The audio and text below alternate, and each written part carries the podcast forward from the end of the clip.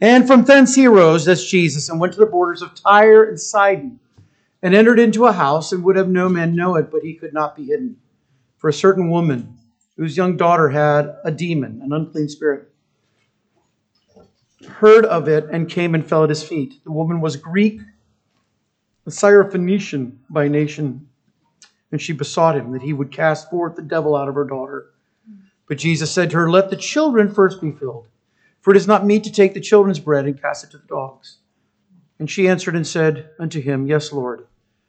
Yet the dogs under the table eat of the children's crumbs. And in Matthew, he says, Your faith is amazing. For this I say, and go thy way. The devil is gone out of your daughter. And when she was come to her house, she found the devil gone out, and her daughter upon the bed. A little boy folds his hands in the back seat of the car and quietly prays, Lord, help me find my toy and you smile. And that's nice. You say to yourself, I'm teaching my children to pray, and my child is taking it seriously. And you know in your heart that God could answer his prayer, but if he doesn't, you can always buy him a new toy. And that's the problem, the modern problem with prayer. It's one of degrees if you pray for things like a lost toy, you hope God answers your prayer in the affirmative, but it really doesn't matter to you if He doesn't. You pray that God will help you get that car you'd like to have, but if He doesn't answer, it's okay. There are other cars on the lot.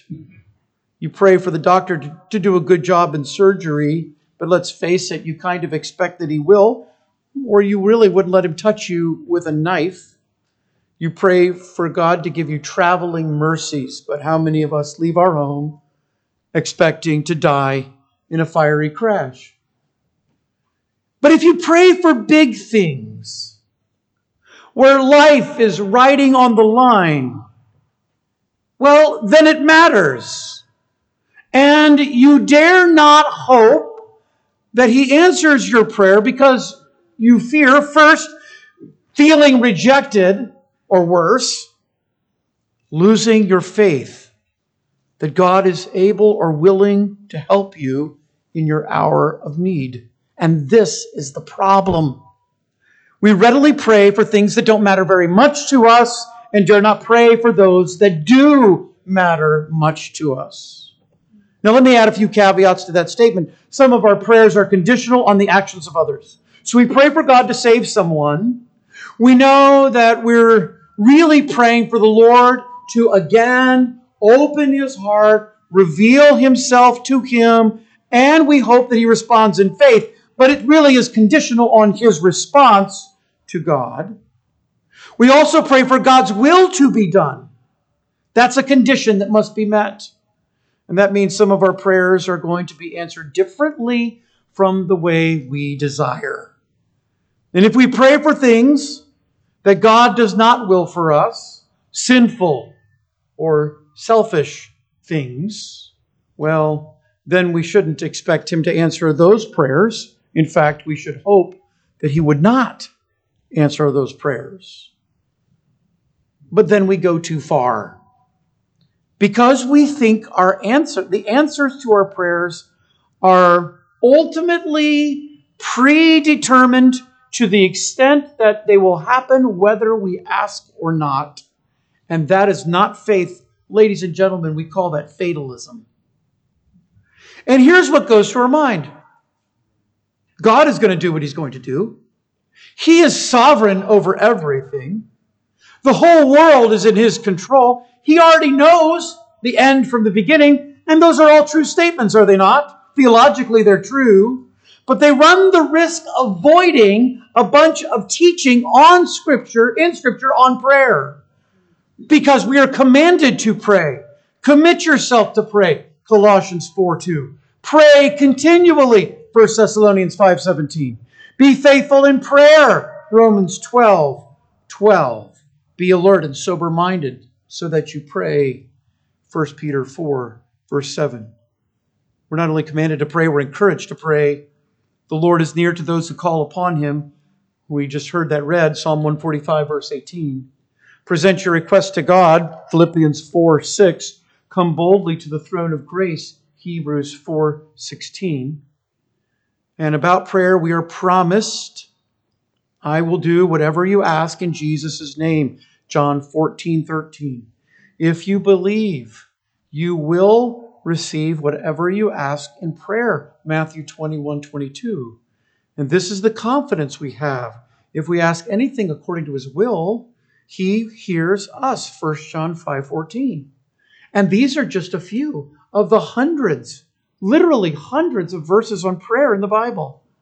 Prayer is so common, so often mentioned in Scripture and explained that we could say prayer is one of the major themes of Scripture. And yet we are often too hung up on it. We pray, but not expectantly. Let me put this into a modern context. Joan is concerned because her daughter is sick and it's getting worse. She's been to three doctors and no one can figure out what's going on. And in fact, one of the doctors told her it was all in her daughter's head. You ever had that one thrown at you? Just in your head. She's getting concerned, so she mentioned it at her church's prayer meeting. Please pray for Riley. She's having some medical issues and we can't figure it out. And it's really concerning me. Joan leaves church that night happy. People are praying for Riley. But what does she expect to happen now? God is going to do what he's going to do. He's sovereign over everything. The whole world is in his control. He already knows the end from the beginning. So, what is he going to do? All of those things are true, right? Remember? They're true. But then we also have the Lord is near to those who call on him and present your requests to God. And we have, if you believe, you will receive whatever you ask in prayer. And this is the confidence we have. If we ask anything according to his will, he hears us. Is that only for spiritual things? Or is it for anything? Does that include Joan's concerns for her daughter Riley? Actually, we probably need to learn to pray a little more like the little boy asking God for help in finding his toy. Because we need to pray expectantly. Number one, prayer includes bringing our petitions to God. We know that God is near. We know that. Jesus, he entered into the borders of Tyre and Sidon and came into a house. He didn't want anybody to know it. He didn't want to be mobbed but he couldn't be hidden. And a woman, this young, who had a young daughter, demon possessed, heard of it and came and fell at his feet. I don't know if you've ever thought about the connections here between this story and the life of Elijah in the Old Testament. The location of where Jesus is in Tyre and Sidon is nearby the ministry that Elijah had to a widow in Zarephath. The woman in the story here and the widow in the story in First Kings is quite similar. Both have a child, both are in great need. The widow woman in the Old Testament needed food. This woman needs spiritual help because a demon is possessing her daughter. And the woman learns that Jesus is in the vicinity and determines to find him. And I think here we have then a sense in which we, when we talk about prayer, we talk about going out and finding God. This story is about prayer. When, when you ask God for something, what do you call that? And if this woman asked Jesus for something, what do you call that? If Jesus is God, we believe that. She's, she's really, truly praying. She's bringing her petitions to God. And, and while we know that God is near in this story, because Jesus is near, what, what does this woman know? That, that uh, someone who heals people is close by. And I need to run to him. And ladies and gentlemen, that's what prayer is. Prayer is going out and finding God. I believe This has crossed my mind earlier in the week, and I believe it's true. We are the closest to God when we pray. And what does it say about us when we, I hate to say the word loathe, but when we don't like prayer? What does it say about us? When we avoid prayer meetings, times of prayer, or if we never pray, are we never close to God? you know, we, we have to realize the, the, the Christian world is longing to draw closer to God. At least they say that's true. And I think, in a sense, we say that ourselves. We long to draw closer to God, we want to be near Him. And if prayer is the means by which we draw the closest to God, there's actual conversation taking place where I am speaking and the God of the universe is actually listening to me. Either we don't believe that, or there is something wrong in our hearts that we don't want it. And, and really, what you have to ask yourself the question is why is it, if we want to be near Him, that we do not pray as we should? Because we know, this is letter B, we know He hears our prayers. The woman was Greek, a Syrophoenician by nation, and she besought him. There's the prayer word.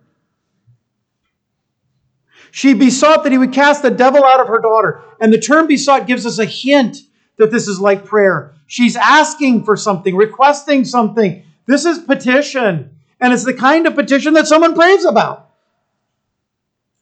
My daughter is demon possessed. I can't think of anything worse for a parent than that one statement.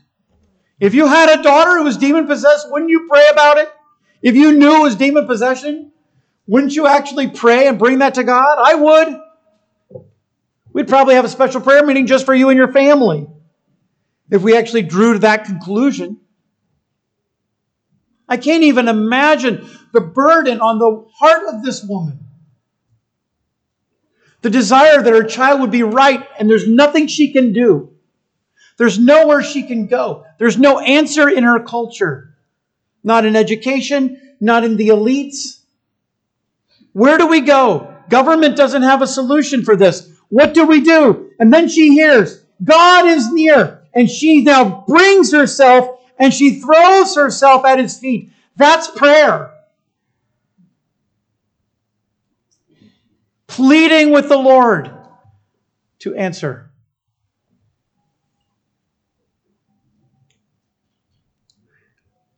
Now, there are some differences between the way we pray and the way this woman prays. Theologically, we're confident when we pray. We are praying to God. This woman doesn't have that confidence at first, necessarily.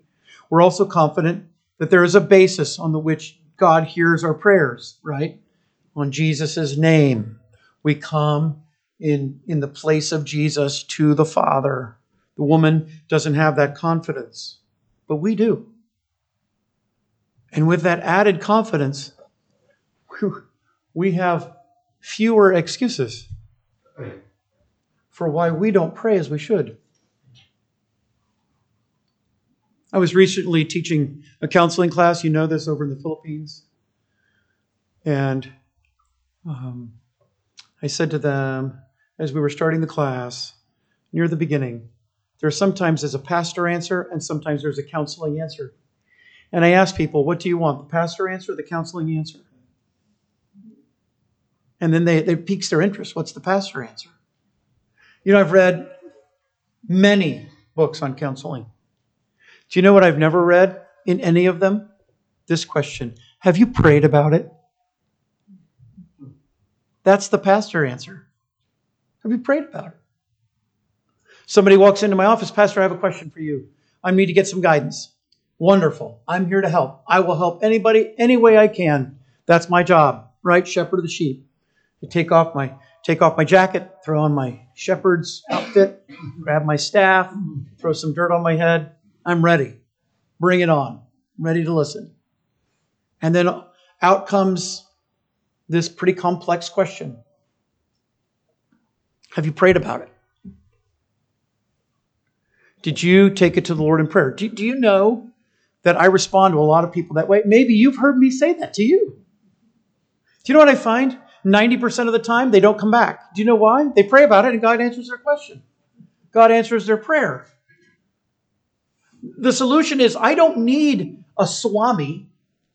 I, I, I don't need a Svengali. I, I, don't, I don't need some sort of rabbi or priest to somehow be a go between between me and the Father. I go directly to Him in prayer.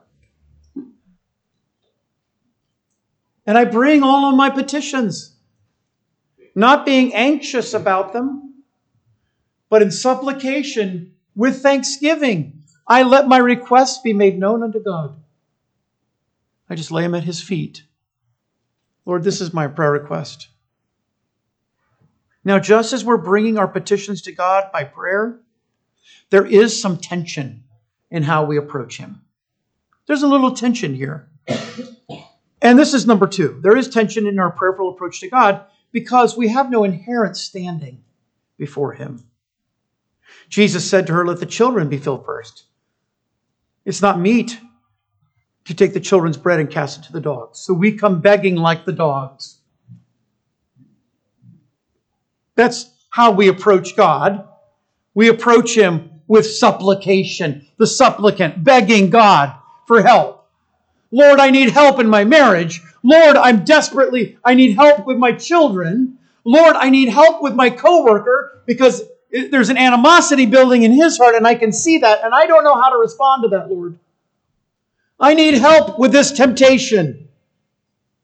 I'm not getting past it and I'm afraid it's becoming an addiction. Lord, help me with this. We bring our petitions to God. We lay them at His feet. And you say, How can I even do that? This woman, Jesus calls her a dog. Unless you think there's some kind of nice way, which you just saying you're a puppy. Hmm. You're a cute little puppy. That's not what Jesus is saying. He's calling her a dog. And in the Gentile world, that's pretty insulting. You're just a dog. And I think he's laying out a, little bit of a trap to reveal in her what's really there. Are you really willing to come to me with this request? How many people would have just said, okay, fine, call me a dog? I heard you could help, but apparently not, and would have walked away.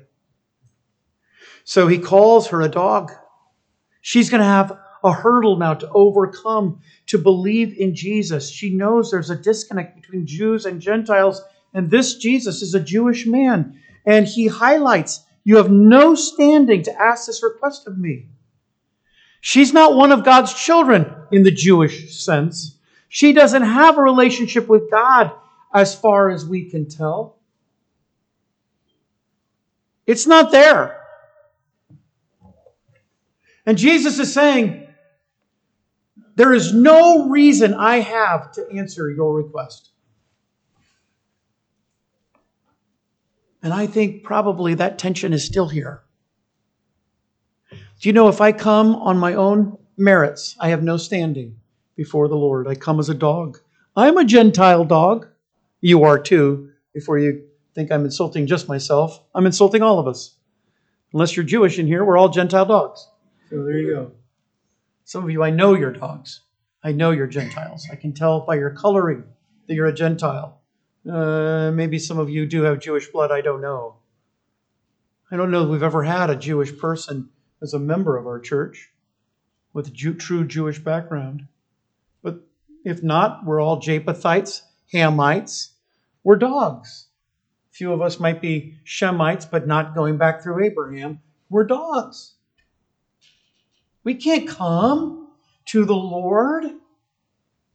He's not our Lord, is He? Is He? And that really is the crux of this. Because while we deserve nothing from God, without Christ, we're no different from this Greek woman. We're not Jewish. We have no standing in God apart from Jesus. And in that sense, we take our place among the dogs. I deserve nothing from him at all. Listen, being an American doesn't make you a more godly person. There's nothing godly about Americanism or capitalism or our heritage. It means nothing. Truly means nothing. We're not going to go to heaven and sing, there's a grand old flag, a high flying flag, right? And, and, and, you know, it didn't occur to me until a few years ago. I am embarrassed to say this. That the last stanza of, of my military branch's hymn is just a wee bit blasphemous. Because I'm going to tell you something. There are not a lot of Marines guarding the streets of gold. Okay? I mean, me, I'm just telling you, trust me, that's a fact. Hmm, if they're guarding the streets of any place in the next life, not the streets of gold. You get what I'm saying? These are not godly people. There's nothing good about that. The faith of others means nothing. Church membership means nothing. In the sense that I have standing before God. I stand on this one truth I am in Christ. And that leads us to letter B. We have standing before God in Christ. So she says to him, Yes, Lord, but the dogs under the table eat of the children's crumbs.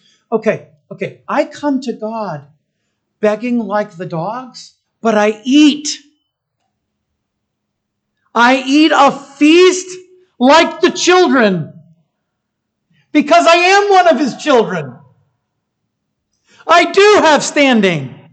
I can come boldly to the throne of grace and ask for mercy and grace to help in time of need. And by the way, in Hebrews 4:16, the need is that I would not drift back into my old doctrinal way of thinking about God. I wouldn't slide away from what I believe to be true about the gospel, that I would remain true in my Christian faith. So I have need because the pressure of the world, the culture is dragging me away from God. So I run to Him and say, Lord, help me not lose my faith in you. And we get more than just crumbs. The children are filled first, that's us. We eat the best of God's bounty. Friends, this teaches us how we approach God in prayer. We come as beggars and we feast as children.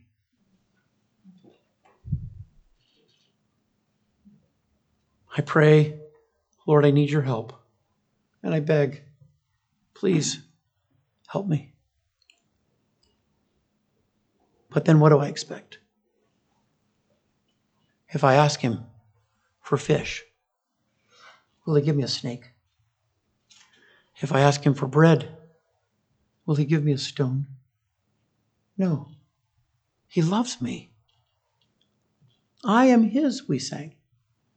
He is mine.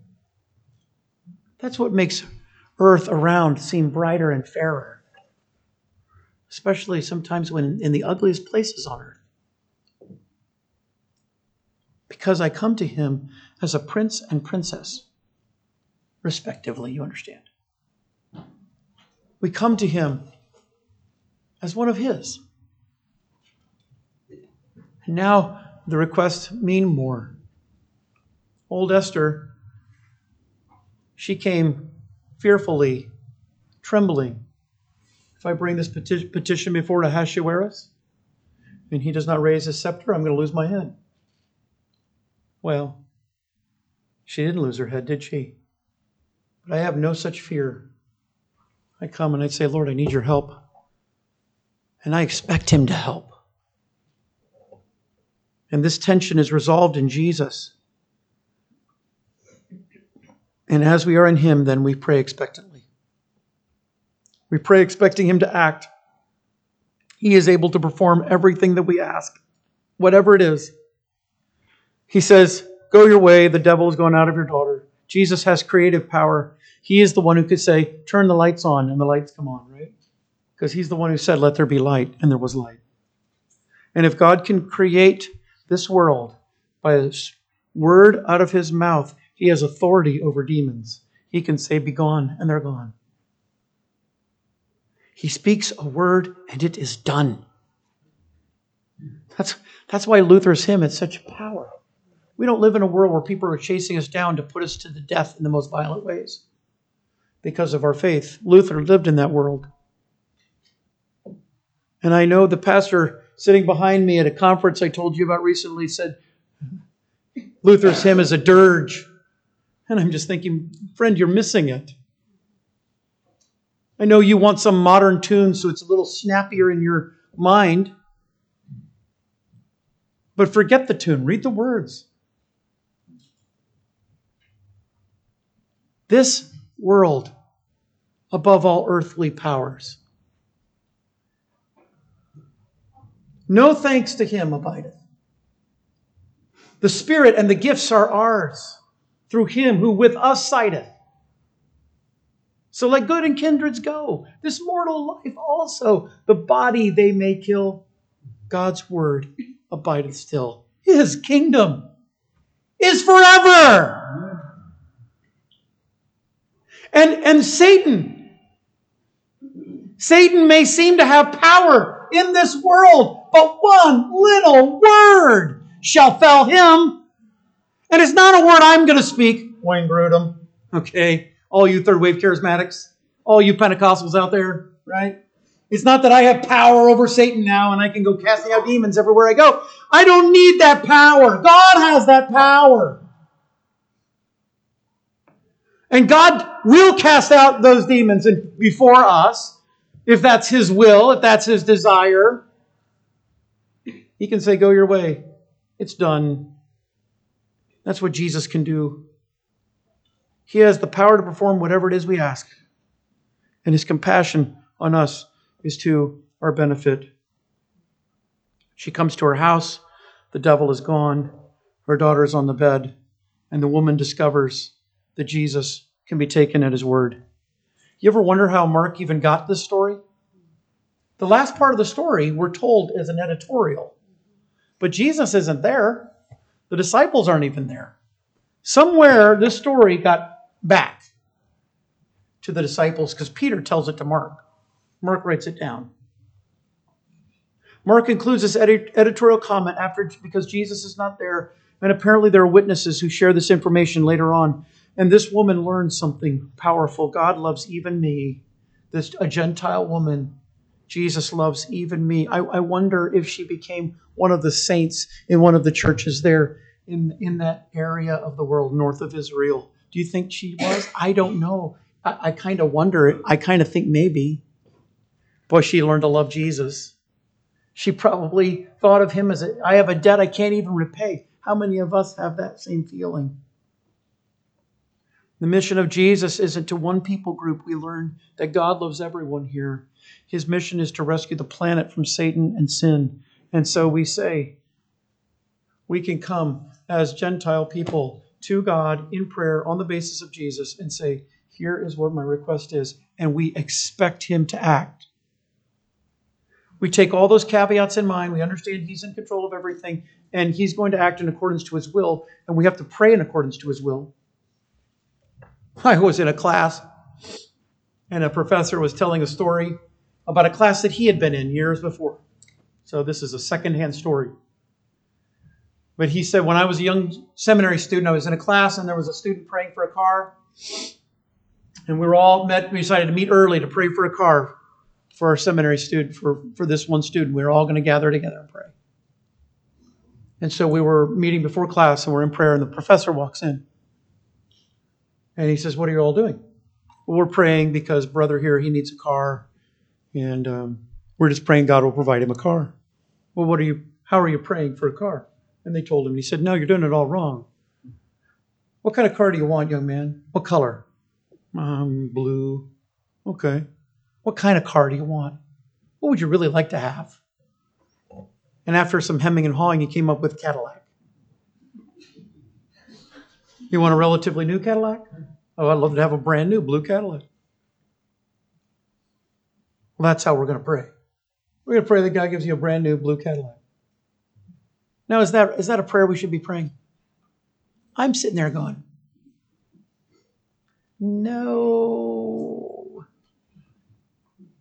No. You could pray, Lord, it'd be really nice if it'd be your will for me to get a brand new blue Cadillac. I have no problem with that. But obviously, I'm praying according to his will. And his will may not be a brand new blue Cadillac. It may be a really bad, junky orange Datsun. And they don't even make those anymore. They changed their name to Nissan a long time ago. And, and how do you think the guy feels if God doesn't provide a blue Cadillac? Well, this isn't what God provided. He's going to feel terrible. God didn't answer my prayer, or he only answered it halfway. Mm, no. I say, Lord, it's according to your will. I pray, Lord, we'd love to have grandma get better according to your will, but we know someday grandma's going to die if Jesus doesn't return. We know that. We, Lord, it'd be great if grandma had some more years with us. All the grandmas in here are going, yes, it would be nice. Amen. Preach it. Right? That's how we feel. But we know it's in accordance to his will. Grandma gets sick. She has a life threatening illness. We go to the Lord in prayer in the hospital room. Lord, we don't know what your plan is. It'd be our desire that, that mom gets better. That's our heart. And maybe mom does get better. Praise God, from whom all blessings flow. But maybe mom goes to be with Jesus. Still praise God, from whom all blessings flow. But I pray expecting God to answer in accordance to his will. And I expect it. And I don't doubt it. And I don't scratch my head. And I don't wonder is he hearing me? Is he listening? Does he care? I don't wonder any of that. Because he tells me in his word that when I bring it to him in prayer, as a beggar, with thanksgiving, and I give him my request to him, he gives me peace in response. It guards my heart. And so I pray expectantly for my family. Protect my children.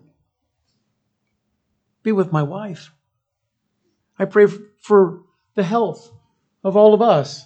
Keep us healthy. Keep us strong. Do, do you know, I'm a little macabre. You knew that, didn't you? I think about death. I, I should wear black all the time. It doesn't bother me. I'm kind of joyful about it. Um, really, I mean, because we're all going to die. You didn't realize that? I, I think it was 10 years old when I finally figured that out. Wait. You know, eventually we have your funeral. It's going to happen. I'm a little, I'm a little macabre. I, I, I just admit to that.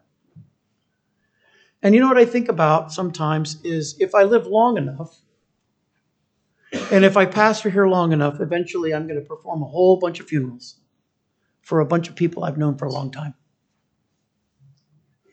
And I was thinking, I'm going to go to a different church. I don't want to have to go through that. It'll be nice to hear, get a phone call. Oh, so and so died. And I'll say to Becky, honey, so and so died. And she'll, we'll, we'll, oh, that's so sad, but we'll be somewhere else. So we will, you know, it happens. And just, right? Can't get away from family, but you know, you can do that with everyone else. And, you you start thinking about that. So you pray for health. Keep everybody healthy, Lord. What about the salvation of family and friends? The little boy prays for his lost toy because it's important to him.